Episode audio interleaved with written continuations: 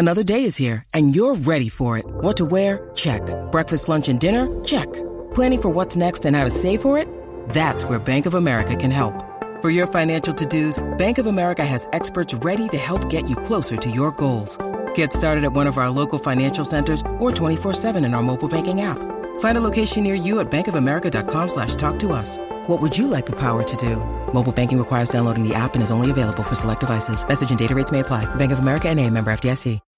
When you need mealtime inspiration, it's worth shopping Kroger, where you'll find over 30,000 mouthwatering choices that excite your inner foodie. And no matter what tasty choice you make, you'll enjoy our everyday low prices, plus extra ways to save, like digital coupons worth over $600 each week. You can also save up to $1 off per gallon at the pump with fuel points. More savings and more inspiring flavors make shopping Kroger worth it every time. Kroger, fresh for everyone. Fuel restrictions apply. With threats to our nation waiting around every corner, adaptability is more important than ever. When conditions change without notice, quick strategic thinking is crucial. And with obstacles consistently impending, determination is essential in overcoming them. It's this willingness, decisiveness, and resilience that sets Marines apart. With our fighting spirit, we don't just fight battles, we win them. Marines are the constant our nation counts on to fight the unknown. And through adaptable problem solving, we do just that. Learn more at marines.com. This podcast is sponsored by Cloud Optimizer. As a business owner or IT manager, are your cloud investment costs going up and you don't know why? It's time for Cloud Optimizer. As you migrate your business to the cloud, what you're spending and why you're spending it can get a little hazy. But Cloud Optimizer clears up the mystery and puts the cloud to work for you. Cloud Optimizer starts by analyzing usage patterns, right sizing resources, leveraging discounts you may not be aware of, implementing automation, and much more. And by reducing unnecessary expenses and maximizing performance, Cloud Optimizer guarantees you a savings of five times what you spend for their service. As you utilize cloud based services more and more, you don't have to lose sight or control of your spend. You can stay agile, streamline your costs, and optimize your performance, plus save significant money with Cloud Optimizer. Make the cloud work for you with Cloud Optimizer. Get a free assessment and find out how much you can save by going to cloudoptimizer.com. Go to cloudoptimizer.com for your free assessment. That's cloudoptimizer.com.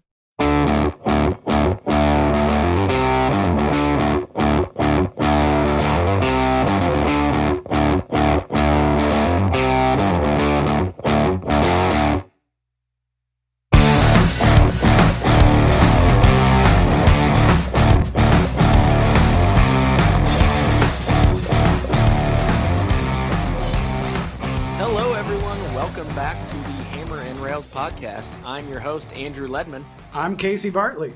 and today we are going to continue our look at the 2021 2022 men's basketball roster. Today we are going to be talking about Mason Gillis, and he is our last returning player we're going to be talking about.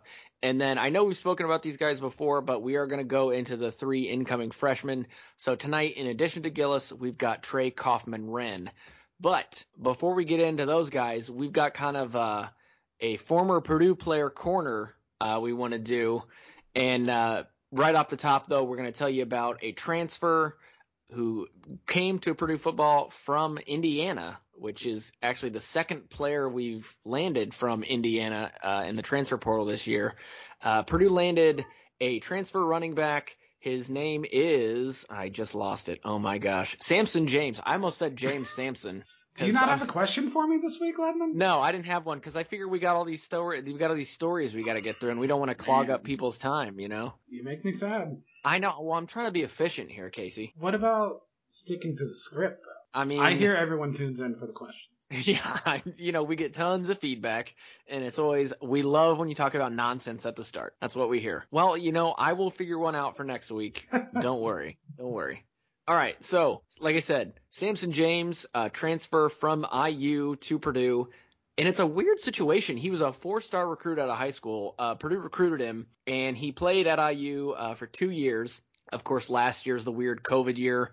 No one knows if it's actually going to count against, you know, your total. You can always get the free year at the end. So who knows what what year this guy even is? But this guy put his name in the transfer portal twice. Um, he put it in in um, in March, but then pulled his name out and decided to return to Indiana.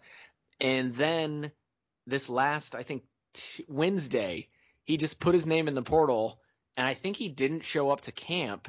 And then by Friday, he'd committed to Purdue. It's a beautiful drive to go up north from Bloomington to West Lafayette. I don't blame it. Yeah, I mean it is. Uh, it's there's an nothing, awful drive. Yeah, it's and well, here's the thing that I'll say. I don't know if you've ever been to IU on like a football game day or even a basketball game day. The only time I've been for a basketball game, I was riding in a bus, so I can't talk about the drive. But um, going to Bloomington for a football game the traffic is a nightmare because there's basically one way to get in. And even though their stadium doesn't sell out, you're still going against all the people who are just going to tailgate, who are going in, you know, to see family. And there's one road that goes in and it's just chaos. It's so annoying. So he will not have to deal with that, and his friends and family will not have to deal with that when they come to Purdue uh, to watch him play. Yeah, no, I mean I've covered basketball games there. Uh, definitely not football games. That seems. Why would anyone do that? That's masochistic, yeah. Yeah, but getting out of there afterwards is an absolute nightmare. Yeah, it's um, it's not a good situation down there. They've they've got to figure that out. But so as as far as this guy, we don't even know if he's going to be eligible for next season. They had a deadline for when you would have to commit out of the portal in order to be eligible, uh, and that was sometime in mid July. And obviously, this is past that. So he's not eligible in that sense, but the NCAA has basically been giving out waivers like they're candy. Um, so we don't know if he's applying for one yet. We don't know if he's applying, if he's actually going to get it. So uh, we'll have to just pay attention to see if he's going to be added to the running back room along with uh, Zander Horvath and uh, King Doerue. So I mean, he'd be a good addition. A, he um, He's got 113 carries for 373 yards, just over 3.3 per carry. I mean, he's not a world beater, but uh, you never know what he can do in a different system with different players. So he was a four-star running back. Um, he's got a pretty good pedigree. Ran all over us a couple years ago. Does he have a cool enough name to be in our running back depth chart? Because King Doerue and Zander Horvath is as good of a one-two name wise as you possibly have. Well, I mean, Samson James, it it says a pretty cool sounding name. It's it's no Zander Horvath or King Doerue, but it would sound it, cool in a different backfield. But compared to those two, I think it's a little just well, just leaves a little bit to be desired. I I, yeah. don't, I don't care. I it's a running back. He's not going to change our season. No, I mean, okay, that's fair. I, that's fair. Every day right. is just like one step closer to the apocalypse. Pretty. Yeah, yeah and especially with all the injuries they've had in camp and leading up to it, uh, it's not been great. So we will leave Purdue football there, and um, as I said, we're going to talk about some former Purdue players that uh, have made some news here in the last couple weeks. How close do we have to get to the actual season? I need to emotionally prepare myself before we actually talk about football like wholeheartedly. Honestly, it's probably going to be like two weeks from now. Oh God. Yeah. Do you know a good therapist? I not really. No. Okay. I'm I'm going to look into that. Okay. All right. Hopefully get to a and just have somebody have somebody ready. Yeah. Mm-hmm. So the first Purdue um, former player I wanted to talk about is a now Olympic gold medalist, Annie Drews. Woo woo. Okay, I, I knew you were going to make some sort of celebratory noise, so I paused. See, we're getting better at this. We Our can kind of anticipate. Yeah, anticipate what the other's going to do. So, um, the uh, USA women's volleyball team, the indoor, not the not the beach, won the gold medal. This is actually the first time the USA women have won the gold medal in volleyball, which I found to be astounding. I figured that would be one that the USA would dominate, but I guess I was wrong there. We don't take a lot of Olympic sports as seriously or professionally as a lot of foreign teams. Yeah, I guess that's true. I mean, like, you never see the USA winning, like, handball. I mean, we won this year. Did we really? I do believe the men won. I'm not sure about the women, but yeah, I think we won a gold medal in handball this year. that is wild. Of all the sports I could have chosen. Yeah, but like three on three basketball, we lost. Like we don't take basketball seriously. It's just no. we have way too much talent. Yeah, yeah. So yeah, I mean, Drews um, obviously this is an amazing accomplishment because it's the first. She's the first player from the state of Indiana to be on the team. First of all, so that's great. And then first time player from the state of Indiana is on there. They win the gold medal. So that is just great. She did come off the bench originally, and then she proved herself uh, to be a, a, great addition to the team. And saw more and more time kind of as the tournament progressed. So you love to see a Purdue player walk away with a gold medal. So congrats to Annie Drews, and you know that's going to look good on uh, the Purdue volleyball team and Dave Shondell. So we love to see that because uh, we're big fans of Dave Shondell and the volleyball team here. Yeah, we are, and you know it's always fun to have a Purdue person, you know, win a gold medal, but especially when they are on the biggest stage and they're one of the best players out there. Yeah. she was definitely that. There were a couple games where she was absolutely the best or near the best of the people on the court. Yeah, I mean she she became a vital part of the team as the as the tournament went on. Yeah, just dominant. So when you can see that and root for it, and you know something fun and fast paced like volleyball, where something awesome seems to happen every 30 seconds. So yeah, yeah. So just purely like visually and rooting for, like there's not much, not much cooler to do than that. So big props to her, and that's got to be good for our program. Looking forward. Yeah, yeah, I would think so. And there's not a better cheerleader in the world than Dave Shondell. No, no, and I mean, um, I, I, when I was at at Purdue as a grad assistant and as an intern in, in the athletic department, I worked with Coach Shondell a time or two, and he is just as nice as he seems in every interaction you know you always see online or on Twitter or in interviews after matches he's just one of the nicest guys out there, and, and he's so easy to root for. So we love to see good things for him, his former players in that program. Yeah. So good that, Olympics. Yeah, yeah, good Olympics for that. So moving on, uh, player number two, uh, Rondale Moore actually made his debut in the preseason for the Arizona Cardinals yesterday. Um, he impressed a lot of people online. I mean, you know, it's a preseason game in the NFL, so you can only really take so much from it because who knows how many first stringers are playing on offense, on defense.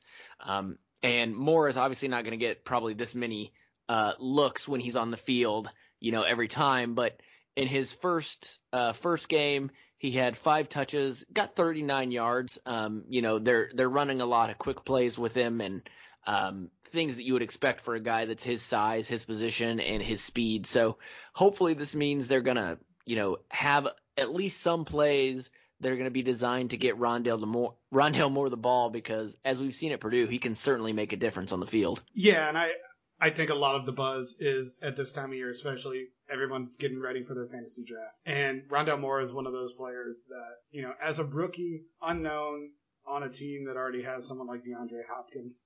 He is this very deep, deep sleeper that some of fantasy experts are talking about taking a late round flyer on. And the thing that's exciting is to see he got over 30% of the targets while he was in the game, or for the whole game. They were missing pretty much all their top receivers, but yeah, what we see and what we saw in Purdue is there's not many people in the NFL that have that kind of versatility to be a receiver that is dangerous in the backfield on jet sweeps, out on routes, and someone who is that dynamic. Not only is he a burner, he's very strong. Oh, yeah. Very strong. He's got that stutter step little pause and go that I'm not sure he's ever been touched on yet. And even against NFL guys, was running by them, getting out of bounds, getting up the line of scrimmage. And I would say, if you are thinking about fantasy football, it's going to be harder when you're playing other Purdue people because they're aware of right. it. But if you're listening and you're not, you know, playing in a Lafayette, Indiana fantasy football league, he is the kind of guy that you would want on a PPR team late because he might get a lot of those dumb balls, five or six catches a game just to get the ball in his hands. Um, Arizona Cardinals, you know, their lead running back now is Chase Edmonds. Small guy, not very good in the red zone last year. Look for some packages with Rondale Moore to be someone that can kind of break apart a red zone defense where everything shrinks and size yeah, he and could, strength really matters. He could become a, a touchdown vulture in a fantasy you know perspective because you get him down there he is big he is strong and he is very very fast and if the cardinals don't have a running back that they can rely on you know, you saw you saw what he was at Purdue. You know, you use him in a jet sweep, you put him in motion, and you can get him the ball, and he can get you three, four yards nearly every time. So if you get him down near the goal line, he can he can take those easy touchdowns away from from maybe that lead running back that the Cardinals don't necessarily have a star at. Yeah, and Coach Cliff Kingsbury has been missing this kind of player in his offense. You know, they run a lot of plays quick. They got a lot of motion, does a lot of stuff he is the kind of thing that could really unlock that offense and be really a game changer for Kingsbury and that Cardinals team. So I think he's going to be really good this year. I, I do too. And especially, I mean, you mentioned DeAndre Hopkins is out there, one of, if not the best wide receiver um, in the league. So when you have a guy like that on the field, he's got gravity. You know, he pulls the defense toward him, and that's just going to make it even better for a guy like Rondale Moore. So if you can be paired with, you know, one of the best in the league, at your same position, it's going to make things so much easier for you because teams aren't going to be able to double up on two different wide receivers. So he should have every opportunity if he continues to uh, assert himself in practice and show that he can do it on the field. He's going to be given that chance. And another thing is with Kyler Murray being such a threat with his legs, those jet sweeps become impossible to guard because your defense can't go to one side. Because if you do, they're going to fake that, and Kyler Murray is going to run for 40 yards up the other side of the field. So yeah, Look Yeah. for him to have a lot of space this year when he operates. And we saw what can happen when Rondale Miller gets the ball, gets space. He's going to get up the field. He's going to knock some people down. He's going to score some points. Yeah, yeah. So looks real exciting and real promising for Rondale Moore. Um, like you said with fantasy football, unfortunately, I am in a league with all of my family, and we are all Purdue fans. So I would imagine I'm not going to be able to surprise people by taking Rondale Moore. But um, you know, if you're in a league with a bunch of guys who who don't know who he is, he's going to be a late sleeper that I think would would add something to your team. And it all depends on how your team or how your league does scoring. But even so, I think he'd be pretty productive in one of the later rounds. So. Moving on from football, we will head to basketball. And uh, Casey, you were telling me that uh, Carson Edwards had some summer league action this week. Yeah, he's Tell me a little playing- bit about that. Yeah, He's been playing all week in the uh, Vegas Summer League. Uh, still on the Boston Celtics. Uh, Celtics are having a an interesting little off season. You know, they traded. Yeah. Well, the coaching situation is strange to begin with. I mean, I, I how often do you have a coach step away and then become the basically the GM? Yeah, and Brad Stevens was. No one knows his roster better as a GM than the guy who just coached them for you know five years. And he had to do a lot of work. He got rid of Kemba Walker's contract because you know Kemba Walker's knees couldn't stay healthy. Um, Yeah, but now now he's going to be playing in Madison Square Garden. That's cardiac Kemba's home territory right there. Look, yeah, that's it's really exciting for them. It's just that's fine because the Knicks are paying him, you know, nine million a year or a little less. Uh, the Celtics were on the rope for over thirty million. So Ooh, boy. yeah, that that didn't feel so good. So they had to give up a draft pick to uh, kind of get off it. that. Probably worth it. So there is some opportunity for Carson Edwards to kind of be a playmaker, uh, scorer for the Boston Celtics. Celtics did just signed Dennis Schroeder to a very cheap six million dollar contract, who's probably going to take over the lead uh, guard role. But they can definitely use some shooting, and we've seen him be pretty much mostly down in the NBA so far. There's no way Yeah. to really be that optimistic about anything we've seen. He's been unable to really find his rhythm, hasn't played a bunch. Uh, really, his size has been a detriment in the NBA. He's just too small to even guard guards, let alone any switches. He hasn't really found his shot. He's not a natural playmaker, which is difficult when you're that size and when you're no longer, you know, able to just score 30 points a game like he did in college. Uh, so this is year, this is really a make or break year. His contract's going to be guaranteed for one more year. Uh, but he needs to show something this year for the Celtics, you would think. And he had a really good game today 16 points, 5 rebounds, 7 assists, 2 steals, 2 blocks, but uh, it's still it's still very much a work in progress. Uh, he went down to Houston this offseason to work on his game. There was an athletic story about it uh, last week, but we still really haven't seen the breakout Carson Edwards that we saw at Purdue. And I don't know if we ever will in the NBA. Yeah. Yeah, I mean it's a tough situation. Your game in college doesn't always translate to the NBA and unfortunately for Carson it seems like he might be in that boat. I mean, he's still got plenty of time. He's obviously still young, but oftentimes in the NBA, you've got to find a niche if you're not going to be playing 20, 30, 40 minutes a game. And as of now, he's not yet found that niche. He's had a lot of um, you know, did not play coach's decision and when you when you get those piling up, it's hard to improve your game and it's hard to show people, you know, what you're capable of. So he he hopefully can show a little something in the summer league and then maybe if the Celtics can't find a spot for him, maybe they can find a team who is interested in him. He can he can find himself a new landing spot. But we are hopeful that that Carson can um, get back to who we know he is and find a spot for himself in the NBA. But before we take a break, I do want to fact check you on one thing, which I Googled while you were talking about Carson Edwards. The U.S. did not medal in handball in men or women. What? Yeah. Uh, men, it was France, Denmark, Spain. Women, it was France, the not Russian Russian team, and Norway. So Twitter or my memory lied. I would say your memory, but Twitter is also full of lies, so it could be either one.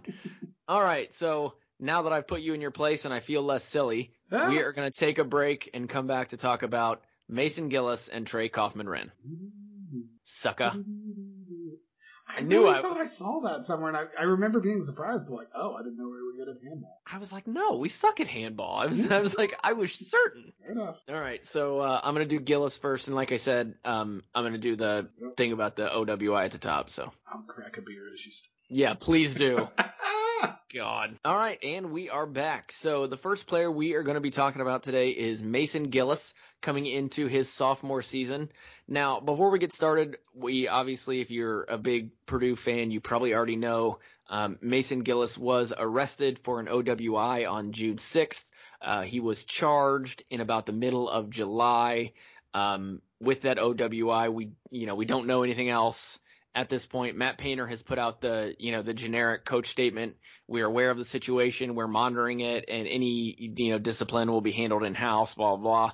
Um, given Painter's history and kind of how he handles these things, this is likely going to be, I would say, at the least a four game suspension. Um, depends on on how he if he's going to count the exhibition games or not. Um, I can't remember if Painter generally does, but He So did Neil- for Ryan Cline. Okay, okay. I thought he did, but I wasn't 100%. So, um, needless to say, this is going to put Gillis, um, you know, in a bad spot to start the year, but, you know, we're, we're not here to harp on that. We're going to go ahead and just discuss him as a player going forward. Um, so we'll kind of look at what he did last year first. Um, you know, I thought he had a pretty good, um, first year. Um, he did play in all 28 games, um, and he actually got 23 starts, which you know, before I looked up these stats, I I did not remember that. I mean, I know he played a lot, but 23 starts was was pretty astounding to me. He averaged five rebound or five points, four rebounds, and just over one assist. Um, you know, shot 35% from deep, 81% from the free throw line. He did get one Big Ten Freshman of the Week. Um, and let's see, he scored in double figures in four games. Uh, they were 12, 12, 12, and 11, or 12, 12, 11, and 11. So, I mean, I, I thought he was one of those kind of do it all, get yourself a little dirty kind of guy. Um, he found himself in the right place a lot of the time. Um, but how how would you um, describe Mason Gillis's first year, uh, following the the previous year when he was redshirting? Overall, Mason Gillis is a high floor, low ceiling player. Do we agree on that? Like, um, probably. I mean, he's he's gonna give you a lot of effort every time, but I don't think he's ever gonna be like the star on the team. So, as we've gone through this, you know, there are a couple KenPom efficiency stats that I like to go to. Like the about. turnover rate. Yes. So, let's play our favorite game. You don't. Oh God, I'm you didn't have a question for me. I have a question right. for you. I'm going to guess you're going to be more than 10% off. More okay. What do you, what do you think Mason Gillis's turnover rate percentage? Twenty three. Oh, you did good. All right. 22.2. Oh my God, that was so close. I thought you would go low because you think of him as like a smart player that doesn't do anything wrong. Yeah. Not true. he turned the ball over a lot. He also, I mean, he played a lot more than I thought initially, so that was why I went a little higher. But now I'm I'm feeling smug, so we'll see if I can mm-hmm. get any more of these right. Yeah, so he struggled turnover rate while not being a playmaker in any capacity. Okay, so you mentioned a stat that I think is very shaky and that doesn't indicate at all the way his presence was on the court. Okay, 35% from three. Yeah. Um, as we've mentioned before, KenPom breaks down those percentages against Tier A and Tier AB. Right, right. Yeah, did you did you shoot against good teams or bad teams? How did you make your money? What do you think his three point percentage was against Tier A opponents? Ugh. These are 20 the best teams we play. Twenty-seven percent. He was three of 21 against Tier A Oh. opponents. That is uh that's not great. That's 14%. about what, fourteen percent? 14%. Yeah. Yeah, I don't love that. So, and that's where the ceiling comes in. He's not a great shooter. He doesn't make plays for other people. His one skill is he is a good defensive player Oh yeah. who is versatile on the defensive end, and he's a pretty good rebound. He's a hustler too. I mean, you know, he doesn't he doesn't really make flashy plays, but he like I said, he always seemed to be in the right place for a rebound or a steal or, you know, knocking something away. Um, so that's what I like about him. You know, it's it's something that doesn't always show up in the stat sheet, but he's like he's like a grinder. You know, he's out there making making plays and doing what needs to be done. Absolutely, he is a useful, useful player on your rotation. You want him. You, you want to have that card in your deck. The only problem is if he isn't a knockdown shooter on offense. We saw him struggle as a cutter on offense last year, which was a little strange. I would say Now, why was why do you say that's strange? because you should be able to catch the ball. Oh, okay. Well, yeah. well, I can't argue with that. That is absolutely correct. trade depth. It it seemed at times that he was cutting just to cut, but he didn't really want the ball, which is a problem when you have a big man who's as good at passing as Trey. Yeah. The ball's going to get there, and a lot of his Yeah. passes are you know hard and from close. If you're another big man cutting in, I just I know we don't want to talk about the DUI, but OWI. sure, semantics. You- right, you're a lawyer. My bad. Um, but the fact is that Mason Gillis started last year because we really didn't have a better option, and Yeah. we needed his we needed his defense on a team that wasn't very good at defense last year. I, I think we everyone expects us to be much improved on the defensive front this year. We get an off season, Yeah. we get some more athletes. Uh, our best perimeter defender won't have a broken leg to start the season. Yeah, I mean, if we're if we're not better on defense next year, we're not going anywhere. it, it would be shocking if we don't show massive improvement. He's got the number one and number two player in the state of Indiana coming to campus this year that Yeah. play his position. Yeah. He needed to hold on to that spot and not play bad from game one in a way to not rock the boat and Right. not give them enough of a chance to show that Caleb Furst, as we have mentioned or I've mentioned, is I think the perfect guy to put next to Trey Williams because he's so good and smart moving off the ball, knows where to be, not afraid to score from anywhere. And Kaufman Renn is a shooter, athlete, dangerous from all over the court on offense as well. I don't I don't expect Gillis to start all season. Yeah, I was actually going to bring that up because you said that uh, in our group chat the other day, and I, I wanted to to poke at that a little bit. But I think, and again, you know, we don't want to focus on the OWI, but it is the reality of the situation. And you are, I think you're 100% right in that Painter is known for sticking with a lineup. If if he throws out these five guys and they're winning, even if they're not the five guys who play the most minutes or who are on the floor at the end of the game or in crunch time, he's often shown that he will stick with those five guys and run them out there to start. You know, for some people, they love being able to say they started so many games. For others, it doesn't matter. It, I don't know which one Gillis is. But as someone who, like you said, has two guys coming in at the forward position right behind him who were number one and number two in the state, uh, they were both invited to the under 19 um, camp. One made the team, and they both play your position. They're coming in, and now you're sitting uh, unable to play for the first unknown number of games. That is going to be hard to recover from. I'm sure, you know, he's going once the susp- suspension is over, whatever it is, he's gonna find his way back to the court. You know, Painter will. Painter's been shown has shown that he does not hold you know a grudge against the player once once they've met their punishment. He will give you the opportunity to earn your minutes back, but He's It- not going to it- reward him. For no, no, no, Yeah. no. But I mean, it does sound it, like he, I agree with you in that it's going to be very hard for him to crack the starting lineup, assuming that either Kaufman, Renn, or Furst uh, come in and are as good as as we both think they're going to be. I would say there's a better chance that Ivey and Edey break into the starting lineup together than Gillis to take the four spot from first, first Morton or Kaufman Renn. Yeah, I I, think- I, I mean, I'm gonna say this, and it's gonna sound terrible, but it, as far as like, there's never a good time to get an OWI. um, obviously, there's Uber and there's Lyft. You know, you do what you got to do. But from a purely basketball perspective, this was the worst possible timing for him to get in trouble in an off season. Absolutely. Um, I mean, it, he's he's put himself in a terrible situation, and hopefully he can, you know, mentally recover from it, and hopefully he can do everything that that Painter wants him to do and needs him to do to show that he can get back out there on the floor. Yeah, you you always want to root for a kid to rehabilitate himself.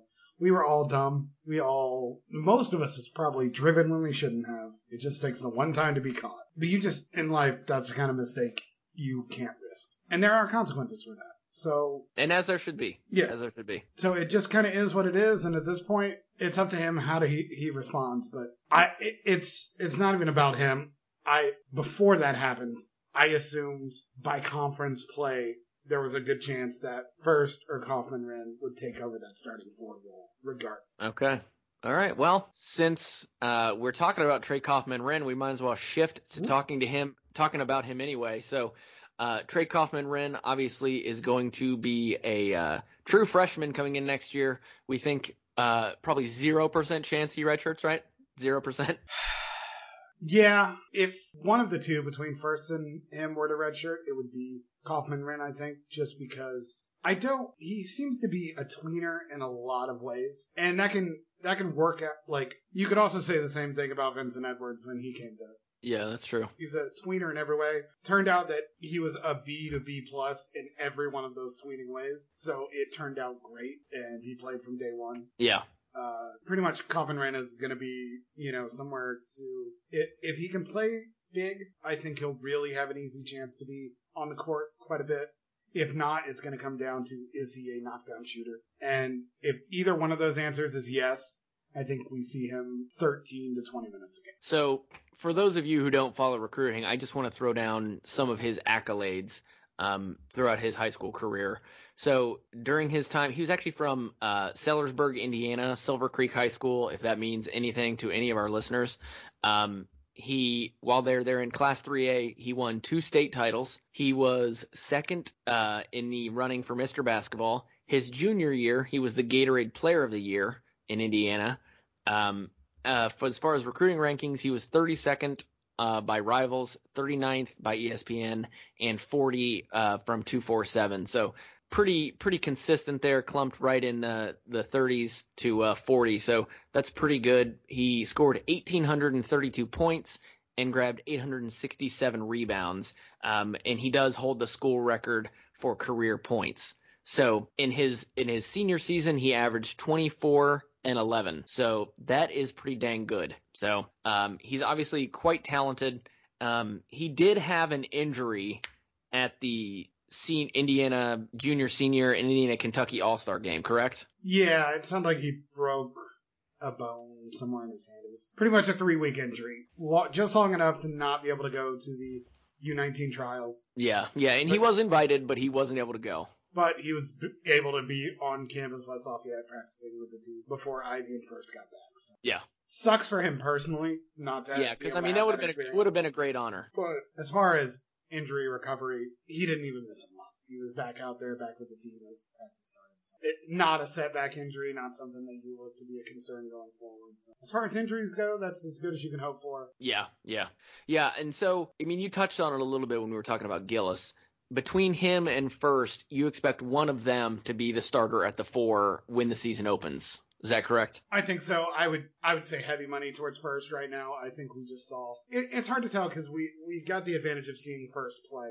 Yeah, and we and we didn't get to see anything from from Kaufman-Renn because of the injury, but you know there is a bit of a recency bias. You see Furst and you see what he can do against you know some pretty stiff competition, not just on his own team but throughout the world. So you, you got a pretty good uh, perception of him in your head, and we haven't been able to see Kaufman-Renn at that same level. Yeah, I, just, I Furst just fits so cleanly in my head into that starting five that it's hard for me to imagine. I I guess you could say it, but I also we have so much talent. And I, I feel like our talent five to eight, nine, ten is so locked in close together that any night it could be, you know, you know, Newman might be on the bench to start the season. If Morton makes a big push, it's going to keep him it's going to be hard not to play him a bunch. Uh, yeah. So there are people that have already been there that haven't played as many minutes as I expect their talent to show this year. So it's hard to know for sure if, you know, two true freshmen can step up and be that many minutes in a game. It's going to also yeah. depend on, you know, is Jaden Ivey going to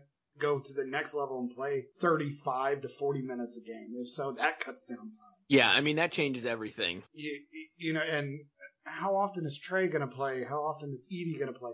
Are they going to overlap? Because if they overlap, all of a sudden that four spot, you're not filling 40 minutes anymore. You're filling, right. you know, 30. I, I think there's, I think there's a lot of circumstances that have nothing to do with Furst and Kaufman-Renn that are going to affect their playing time, which is why it, if those two weren't, if Kaufman-Renn was even just a little bit less of a prospect, a little less talented, I think it would be an obvious redshirt year for him, but I do think he's too good not to. So uh, look for him to get somewhere between eight and 15 minutes a game. That could jump up to 20 if he really excels. Yeah, I mean, I see that, it, especially like you said, if if Painter does find a way to move Trey to the four, then you're taking minutes away from Kaufman-Renn, you're taking them away from Furst, from Gillis, and suddenly those three guys only have maybe 30 minutes to fill, and that's a that's a big blow for for them to be able to make an impact. So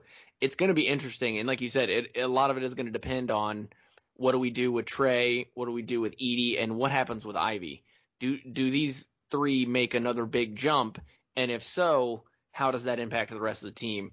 Um, I was really interested because you said from five to maybe nine or ten, our talent is sort of similar. So, do you think there are four four players at the top that you just have to get as many minutes as possible? Yes, I, I mean, I think we're gonna. I mean, obviously Trey, and the Obviously weird part Ivey. is obviously Ivey, and obviously Edey, which is complicated because you know Edey and Trey play the same position. But I think Hunter has to go there as well. Okay, I was I was about to ask who number four was. I had an idea, but I wasn't sure. I think Hunter has to go there, and then one or both of Newman and Sasha kind of have to go. If they both improve even a little bit this season, somewhere between you know twenty to or ten to twenty percent better, both of those guys become guys that you can't sit. right, right. So at that point, you're looking at there's not a bunch of minutes left over. Those guys, all five of those guys, are good enough to play 30 minutes a game. Yeah, yeah, and it's an interesting problem that I'm not sure Painter has had in recent memory. Uh, the the teams that have done really well for Purdue have not been this deep,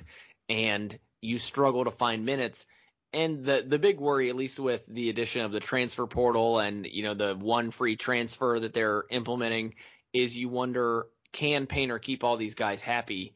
And with with the distribution of minutes, and is it going to mean that somebody might leave? You're always worried about that because you want some team cohesion and you want to stay old. But it's definitely going to be something that Painter has to think about going forward with these guys because he's got so much talent on the team. Yeah, you do that, but it also it's going to be pretty clean next year because you know Ivey's going to go to the NBA. Hey, Sorry. he's he's got buzz about being a top. I know, I know, I know. Don't. You're going to break my heart. Going to break my heart. So Ivey's probably gone next year. Williams Sasha- is gone. Williams is gone. Sasha's already said he's leaving, and Hunter said he's leaving. Yeah, yeah. They're not going to take advantage of that extra COVID So- year. So why why would Newman, uh, Morton, you know, all these guys struggle through this season and ma- maybe not playing as much, knowing they can come in next year and you know take over? We've got some good recruits, but yeah, we have a bunch of recruits coming in that really look like they're going to be really good, ten to fifteen minutes off the bench guys, and then be ready a year or two later. Yeah, I mean it's true. If you can, if these guys can, if if those who don't find themselves as a star or someone who's getting as many minutes as they they think they deserve this season, the opportunity is going to be there in 2022, 2023. So they've they've just got to understand that and contribute to the team where they can. So I, I think you're absolutely right there. So yeah, I mean, it's an exciting problem. Yes, yeah. I mean, if if of the number of problems you can have in a college basketball team, this is the one you want to have. What's good is, you know, there's a lot of teams that have that problem, but it's mostly just people stepping up to be like the third or fourth best player. We have so many guys that have such a high ceiling that if they do rise to the top, they are rising to the top as elite players. So at this time, we have seven, eight, nine, nine guys that, you know, legitimately have a shot to be absolute game breakers night to night, week to week throughout a whole season. And I don't, we've never had a Purdue team under Painter that had that kind of ceiling individually and as a team. Yeah, I can't recall one either. So it's uh, it's going to be a very exciting season. That's why we've been doing these player profiles. I mean, uh, Casey and I are both very excited about what this team can do next year. So we wanted to take a little time and at least talk about it and discuss it, and hopefully have you all listen to it because it is it's we think it's going to be a very exciting season and we want to set the table. And we haven't talked a ton about Kaufman-Renn's game. His ceiling is as high. His ceiling is higher than Furst. What Why is he that? could be, his body and mobility and shot, he could be one of those six, eight guys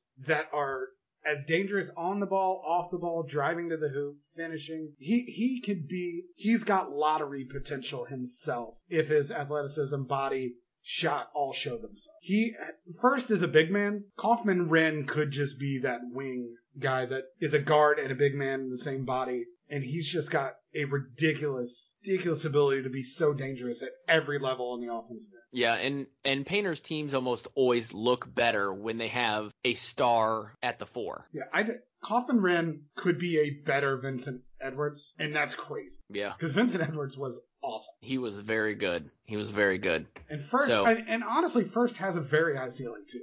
I don't want it to sound like we're lowering his because he could be really good too. It's he just doesn't as naturally have a perimeter game that Kaufman-Renn does right now, but he's better on the inside. So those two guys together is very exciting going forward. Yeah, I know there was a lot of talk in recruiting about, hey, if we get Furst, can we get Kaufman-Renn? If we get Kaufman-Renn, can we get Furst? Because they're similar players, but they have enough of a difference that the, the thought was they could both commit to the same school and both play. So Purdue will be testing that theory as the years go by. They're both skilled. It it doesn't get we kind of overcomplicate it sometimes. If you're skilled, you can play with any other skilled player. Yeah, yeah. I mean, sometimes it is just that simple. Really All right. exciting possibility going forward. Yeah. So that is going to wrap up uh, Trey Kaufman-Renn. We always end it with a recommendation. I didn't remind Casey that it was his week, but it is his week. So let's see if he has anything or if he's going to think of it right now as I'm sort of stalling to give him a little bit of time. I mean, I knew it was my week. You know, I've been trying to find like Purdue stuff every time. Just go get a COVID shot. Just There you stop. Just go get a COVID. I love it. I love it. Perfect. Let's wait for the comments, baby. Gonna be great. Uh, I've had my two. I'm Team Pfizer. At my team, Pfizer as well. All right, well, same team. I don't want to have to fight you. All right, for Casey and myself, thank you for listening. Make sure to rate, review, hammer that subscribe.